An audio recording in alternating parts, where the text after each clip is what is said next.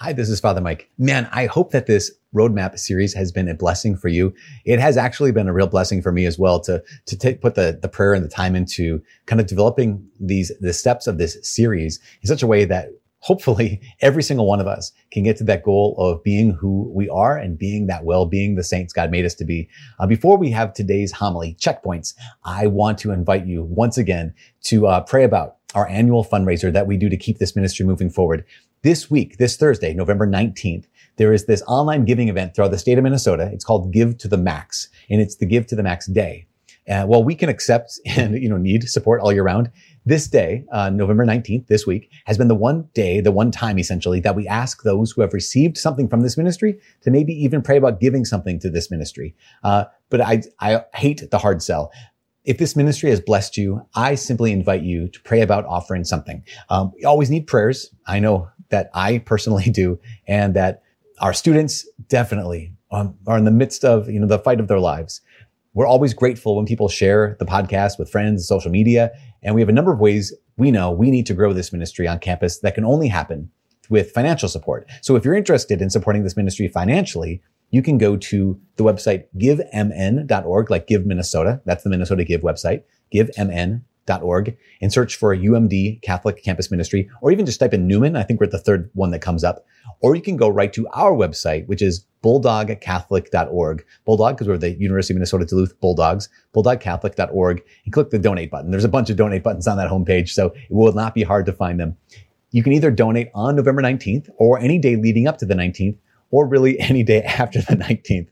Uh, but no, the nineteenth of November is our target date. Um, once again, I hope that this ministry has blessed you. Uh, I know that your prayers, uh, the prayers of the community, the, our online community, our virtual community, our uh, podcast community have been so helpful for me, and your encouragement has been so helpful for me. So please know of my prayers for you. Our students pray for you on a regular basis, and uh, please keep up the prayers coming this way. Um, so without anything further, I hope that you get a lot out of this next installment of our roadmap series, Checkpoint. So a question. Do y'all remember, remember Kodak? Like the Kodak company, Kodak camera company? Um, It's one of, it was one of the, actually one of the most successful companies of all time. Uh, in, in eighteen eighty-three, George Eastman, he invented, uh, he invented the, basically the personal camera, and he invented and patented all the technologies that go into like film production and all this whole thing. Um, over the next hundred years, the Kodak camera company became, again, as I said, one of the most successful companies of all time. Uh, it actually, it created an industry that did not exist, but George Eastman invented not just a camera, he invented and created an industry. Um, he created a company that was worth tens of billions of dollars every single year. But by two thousand ten, the camera and film market was dead, and by twenty twelve, Kodak declared bankruptcy. And it's interesting because like, people will note, they'll say like, well, Kodak was never really a camera company, it's more like a film company, and so they didn't never had a shot. They couldn't have possibly hoped to keep up with the digital world, the digital, digital camera world, except for the fact that the Kodak camera company invented the digital camera back in nineteen seventy-five. Before anyone had even thought of digital cameras, Kodak had invented it. They patented it in nineteen seventy-eight. In fact, the first digital camera that came out for consumer use was created and sold by Kodak in nineteen ninety-five.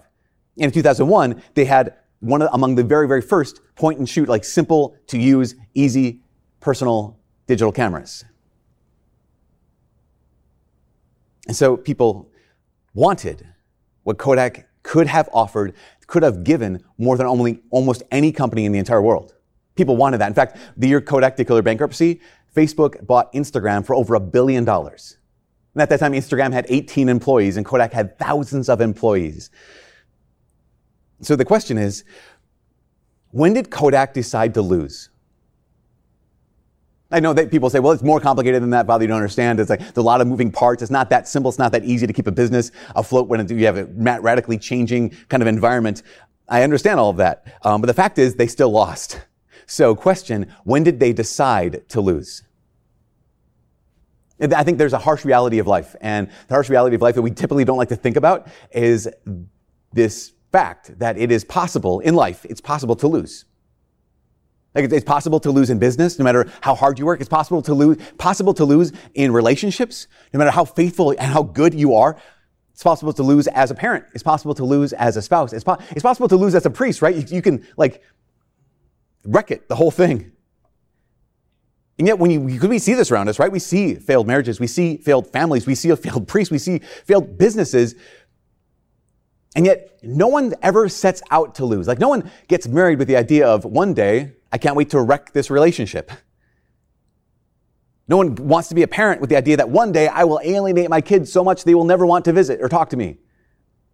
No one sets out, starts out with a business saying like, and one day we're going to declare bankruptcy. And I will tell you this, I know a lot of priests. I don't know any priest who's ever set out intentionally to sabotage their priesthood.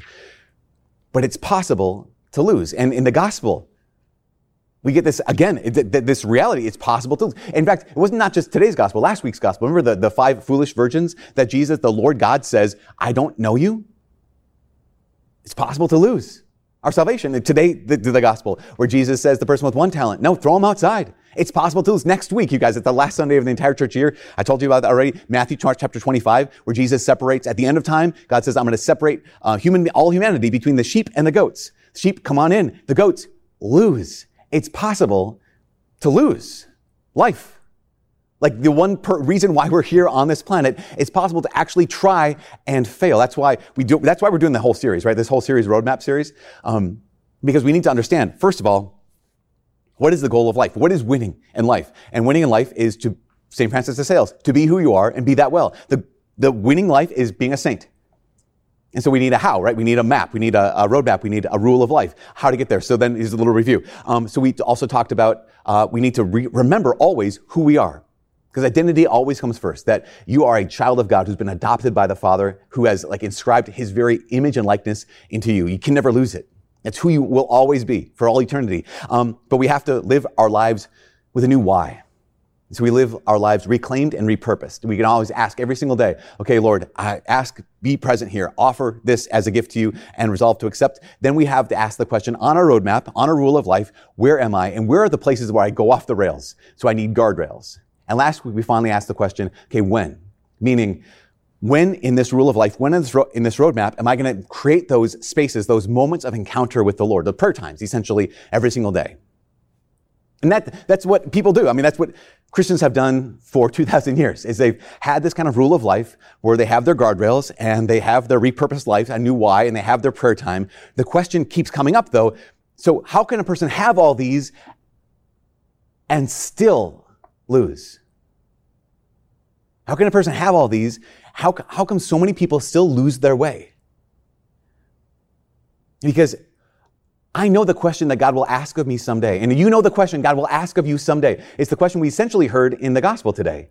That at some point, God will say to all of us this question, he'll ask this question, so what have you done with what you've been given? That's going to be the question we have to at some point answer. What have you done with what you've been given? And so we have to, well, on this roadmap, on this, on this, in this rule of life, we're going to have to keep coming back to this question if we're going to stay on track. Because I think it's it's so easy, right? It's so easy to have a great set of intentions. It's really great to ha- it's really easy to have this incredible roadmap or rule of life, this pattern of life, and still get off course because life isn't simple. Life isn't straightforward. Life keeps changing. It's dynamic, and, light, and situations keep coming at us. And so our roadmap needs this piece. Our roadmap needs checkpoints. Like this rule of life needs checkpoints. Like a way that we can tell if we're on track or if we've today veered off track, off the course. So we're going to talk about checkpoints in a bit, but before we talk about that, I just, I just, I think it's important for us to reestablish like why we're here. Like what is that goal? And if I, if I, if I'm committed to that goal or not committed to that goal, because, um, I think it's vitally important for us before checkpoints to ask the question, have I actually decided yet? What I mean by that is, have I actually decided to have chosen Jesus Christ as my number one? Like, is he actually number one? Or is he just kind of, he's pretty important to me? Or is he actually, so there's a guy named Mike, Mike Flint. Mike Flint is a professional pilot. Um, and he was incredibly successful. He uh, flew Air Force One. He flew Air Force Two. Uh, he, at one point, Mike Flint was the private pilot of Warren Buffett. Uh, Warren Buffett, one of the most successful investment bankers uh, of His, United States history. So at one point, Mike Flint went to Warren Buffett and he said, uh, Warren, at some point, your next plane, the one I fly, it should be this plane. Because, you know, they cycle through new planes all the time. When you're Warren Buffett, you can buy new planes. And Warren Buffett says, well, when do you think we should get that new plane? He says, oh, do you don't, don't worry about it. You won't have to get it for another ten years. And Warren Buffett looked at Mike Flint and he said, Mike, if you're still working for me in ten years, then I have failed you as a boss. Because you should have bigger goals that justify for, for me. And Mike Flint said, well, I thought this is a pretty good gig. It's a pretty good job. How do I go? How do I move forward from here? And Warren Buffett said, do this. Take a piece of paper, take some time, and write down what are your top twenty-five professional goals. What are the top twenty-five things that you want to do with your aviation career? So Mike Flint took the time, did the really hard work of write, writing out top twenty-five goals, things I want to have accomplished in my life by the time I retire. And he presented them to Warren Buffett, and Warren Buffett said, look, this is a great list. Now, here's what you need to do. You need to pick five. Out of this twenty list of twenty-five, pick five. And those are your top five. Not only are those your top five, but here's what you need to do, need to do with those other twenty. Those other twenty, you're going to be tempted to say, okay, that's my side hustle. On that, that other twenty, those are what I do on weekends. That's what I do after work. That's what I do with my free time. And he says, absolutely not. Never, ever touch those other twenty. Because if these are your actual five, then any time you're spending any time with those other twenty, you are wasting your time. If this is actually your top five, any time you spend any time with those other twenty, you are wasting your time. Because you have to decide. And it's, this is the truth for us too. As Christians, we have to decide. Like, not just like, oh, nice homily, Father, or like, nice series, the whole roadmap thing, really cool. Be a saint. Yeah, I like that. I like that idea. But we actually, you and I have to decide. Is it the goal of my life? Is, is it truly the reality that the goal, the number one thing of my life is to be a saint? And to not have been a saint is the only tragedy. Saint Therese of Lisieux was just, she was twenty-four when she died. She was twenty-four when she became a saint. She said it like this. She said, you cannot be half a saint. You have to be a whole saint or none at all. Like, that's one hundred percent commitment.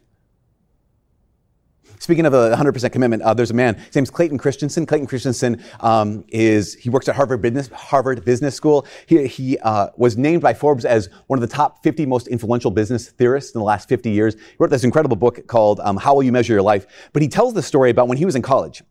He had an opportunity to study over in England, and he played basketball as well over in England. And one of the things he did on that team, they made it to basically the English equivalent of the N C double A Final Four. The championship game. Unfortunately for Clayton Christensen, the championship game was on a Sunday. And when he was sixteen years old, he had decided that as a, as a faithful person, I wouldn't, he would, he decided he would never play in a championship game or never play in a game, um, on a Sunday. Just, that was one of his rules. His personal rule was, I never play basketball on Sunday. And here is the championship game for the entire nation on a Sunday. He said he wrestled with this. Um, Finally came to this conclusion, and um, this is what he said. He said, I went to the coach before the tournament finals, and I explained my situation. He was incredulous. He said, I don't know what you believe, the coach said, but I believe that God will understand it. Isn't that something we tell ourselves a lot? Like, like it's, God gets it. He understands. He knows me. The coach said, God will understand. Every one of the guys on the team came to me and said, you've got to play.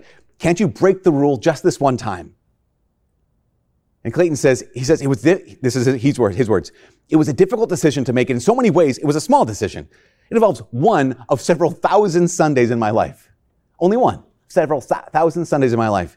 And in theory, I surely could have crossed over the line that one time and then never done it again.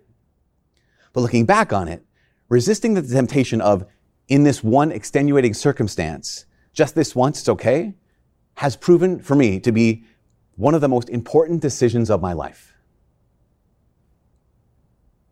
And he concluded this. He said, it is easier to hold on to your principles one hundred percent of the time than it is to hold on to them ninety-eight percent of the time. It's easier to be one hundred percent committed than it is to be ninety-eight percent committed. And we think about it, no, no, that's, I mean, ninety-eight's pretty good. I mean, ninety-eight's kind of high up there. But he says it's easier and it's better for us. Why? Because even if I'm committed ninety-eight percent, I haven't really decided. If, if I'm only even committed ninety-eight percent, then when I get to that crossroads, that crux, that, that moment of decision, I still actually don't know what I'm going to do. But if I've gotten to the point where I'm saying, no, this is who I am, this is what I do one hundred percent of the time, then the decision's made. In fact, Michael Jordan had said something along these lines. He said, it's so easy to commit one hundred percent because you commit once and the, the decision's made. You don't actually have to have to like wrestle with it again. You've already decided. Especially when people say, but there's all these extenuating, in this case, but in this moment, maybe you need to like compromise. And that's what Clayton Christensen talks about. He said, so when people talk about Here's this quote. Resisting the temptation of in this one extenuating circumstance, just this once, it's okay. He said, resisting that temptation has proven to be one of the most important decisions of my life. Why? Because life is just one ending stream of extenuating circumstances. Like, that's what it is to be alive, is to come up with new opportunities to compromise. But if I make that decision, then I don't have to ask over and over again, will I do it this time? Like, to have that one hundred percent decision. Like, this is who I am. I belong to Jesus. I'm a Christian. You know, at the same time, obviously, if that's my decision, then I will absolutely need checkpoints. Like, that's because it's not just one, just one and done, right? It's not just like, I made the decision once, I never have to make it again. I need to make checkpoints to say, am I still on course? And so what Saint Francis of Sales, right, he's been our guide this whole time, what Saint Francis of Sales said about, like, those checkpoints, even after one hundred percent commitment, here's what you need. He used this really technical kind of theological term for checkpoints. He called them morning and evening. Pause for laughter. Okay, th- sympathy, great. Um, what, what Saint Francis of Sales is that, okay, every morning and every evening, those are your checkpoints. Every morning, every evening, that's your morning uh, offering and your evening examination. And the question we get to ask every morning and every evening is, okay, God, today, what have I done with what I've been given? He says, you can say it like this. Every morning, you ask the question, what have I been given? And every evening, you ask the question, what have I done with what I've been given? It's one of those things that, like, so often we don't even know what we have. So every morning, I need to ask the question, okay, what have I been given? I don't know if you guys know Dave Ramsey. I'm a big Dave Ramsey fan. Like, Dave Ramsey's all about helping people get out of debt, helping people, helping people pay down their loans and all these kind of things. And one of the, when people call into Dave Ramsey, the very first two questions Dave asks, they're like, Dave, help me with my loans, help me with my debt, help me with all these things, my mortgage. He always asks the two questions, okay, what is your income? What are your expenses? Basically, you need to know what you're working with in order to know what you're working with. But I'll talk to so many people who are, like, in debt, who have student loans, maybe even in this room, and ask, like, what do you owe in student loans? Or what do you owe in your debt? And they don't even know because they're afraid. They're afraid to look at, here's what I'm working with. Here's what I have to pay off. Sometimes we can actually go through life like that. Like, I don't actually question, what have I been given? I, I don't know, bunch. As instead of saying, okay, these three categories, what are the opportunities I've been given every day? What are the resources I've been given every day? What are the abilities I've been given every day? And you might think, well, I don't have a lot. I have, like, I'm like the one guy in the in the parable today with, like, the one talent. Like, I, I got like one. I got one. And we can think sometimes that that one is small. You guys, you don't understand what talents are. Talent in the ancient world was the equivalent of fifteen to twenty years of daily wages. So one talent is worth up to twenty years of daily wages. So if you assume that, say, maybe fifty thousand dollars a year is a yearly wage, let's say that. twenty years of fifty thousand dollars a year, that's a million dollars. So the person given one talent, it's not like, oh, here's a, you know, here's a five dollar bill. It's that person with one talent was given a million dollars. And we can look at ourselves and say, well, I don't have a ton. You're alive. You've been given every day. I mean, every day is worth more than a million dollars. There's not a billionaire alive who would not give their billions for one extra day. And here we are today. That's why Saint Francis of Sales pointed to the morning and saying, okay, the first thing we do, we look at what are the opportunities I have. What I mean by that is, um, what are the things on the calendar? What are the tasks? What are the meetings? What are the events? Who are the people I'm going to encounter today? What are my opportunities today? So before you even start the day, to stop and say, what are the opportunities I have? The second is, what are my resources? Like, what do I have at my disposal? What are the tools I've been given? What are the, what's the tech I have opportunity, uh, access to? Who are the people that are in my life who want to help me? What are my resources? And third, what are my abilities? Like, everyone here is so gifted to be able to stop every morning and measure up, like, okay, this is the gift I've been given. The opportunities, the resources, and the abilities that I've been given. And to do these three things with this. To have a, mo- a moment of gratitude, of rehearsal, and resolve. So gratitude is, what have I been given? And I inv- invite you to use those notebooks and, like, write down, here are the gifts, here are the opportunities, here are the resources, here are the abilities that I have going into today. And the second movement is rehearse. What I mean by that is, if um, I know that I'm going to have, like, a difficult conversation today, I maybe I need to rehearse. Like, I'm gonna, there's a moment where I'm gonna need a lot of courage to say what needs to be said or do what needs to be done. So I'm gonna rehearse and I'm gonna pray for courage. Maybe it's not the conversation where it's difficult and I need to be courageous. Maybe it's a difficult, difficult conversation and I need to be gentle because I know this person is sensitive. So I'm going to rehearse gentleness in that conversation. Maybe it's, um, okay, I've carved out these moments of encounter, this prayer time. I'm going to rehearse. Okay, this is where I'm going to be faithful. I'm going to be faithful to that prayer time. Maybe it's a situation where you hate interruptions and you like lose it when people interrupt you. So rehearse that. And be able to say, okay, this is not on the calendar. But when I get interrupted, because I know it's going to happen, I'm rehearsing patience. When I get interrupted, I'm going to rehearse. Like, I'm going to see God's hand at work in this interruption. Maybe you know that you're going to uh, go out for drinks after work or after at the end of school um, with some people that you know, like, ah, ten- typically I overeat or I overdrink. And so I'm going to rehearse temperance. I'm going to rehearse, like, when I get to that point, this is when I say no. I'm just actually going to practice this kind of thing. Or maybe procrastination is the thing that holds you back from actually accomplishing what the Lord has in your in, in goal in mind for you. And so, okay, when I, I come up to that moment where I have to knuckle down, I have to actually focus on work, when I know I'm going to be tempted to procrastinate, I'm going to rehearse turning the thing off. I'm going to rehearse actually being focused. Or even people who, gosh, there's so many people in this world, maybe even in this room, who suffer like chronic pain, who are suffering even just like, not just uh, physical pain, but even like broken heart pain. And that's one of the things that you are looking at today going, this is what I've been given, Lord. I've been given this pain. I've been given this heartbreak. I've been given this, this, this suffering. So maybe for you, you need to rehearse offering it up. You need to rehearse redemptive suffering. Maybe you need to rehearse courage in the moment, fortitude. Or you know on your calendar that you're going to meet someone that you find it very difficult to trust. You find it very difficult to love. Maybe someone who's even hurt you, someone who's betrayed you. Okay, I'm going to rehearse um, mercy. So this is the, the three steps. There's gratitude. What have I been given? Then I rehearse. Then I resolve. In fact, uh, a guy named Mark Cooper Smith, he was a senior fellow at uh, U C Berkeley. About Kodak, he said, they failed to rehearse. Like they, they actually failed to ask the question, what if we did this? What if we did that? And because they failed to rehearse, they chose to lose. They decided to lose. So if in the morning, it's gratitude. What have I been given? Rehearse. What am I going to do? And then resolve, like you make that commitment. At night, super simple. Just change one word. It's gratitude, review, and resolve. So gratitude, again, over the course of this last day, what have I been given? What has the Lord entrusted to me? And then review. How did I do? Like, what are the areas that I said yes? I like, yeah, I actually did it. I was gentle in that conversation, or I did it. I was patient, or I did it. I I, I refused to be dis- distracted. To review that, or I, I didn't. I crashed and burned, and okay, then I resolve again. So in the morning, that step of saying, okay, what have I been given?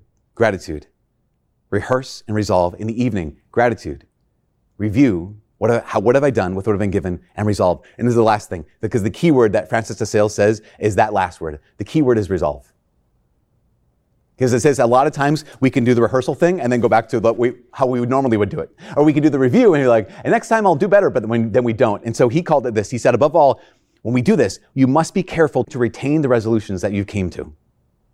He said, without this, this whole process of gratitude, rehearse, and resolve, or gratitude, review, and resolve, he said, without that, it becomes not only useless, but actually hurtful to us. Because in our mind, we think, oh, I'm getting better. And in reality, we actually haven't just made the decision to get any better. We, in my mind, I'm thinking, I'm making a checkpoint. And I find I'm off course, but I haven't actually decided to get back on course. So he goes on to say, we should always endeavor to put these resolutions into practice and seek every occasion for doing so. For example, if I've resolved to win over those who annoy me by gentleness, then I will seek the opportunity of addressing them kindly. And if the occasion doesn't come up, I don't even see them, then I will speak well of them and I'll pray for them. Like I'll make the opportunity happen. I'll make the occasion happen. In all this, I just want to remind us all, in all this, you don't have to do this perfectly. Like this roadmap is, is, is there because we, we're going to, these checkpoints are there because we're going to get off course. So in all this, you don't have to do this perfectly, but we do have to do this faithfully. I don't have to do it every single morning, every single night perfectly, but I do want to do this as often in the morning and as often in the night as I can faithfully. Because avoiding the checkpoints is where people decide to lose. Where did you decide to lose? It was by avoiding that morning of going, what have I been given? It's avoiding the evening of saying, what have I done with what I've been given? I would say this, I would say that um, without checkpoints on this roadmap, we are bound to lose. But with these checkpoints, not perfectly, but faithfully,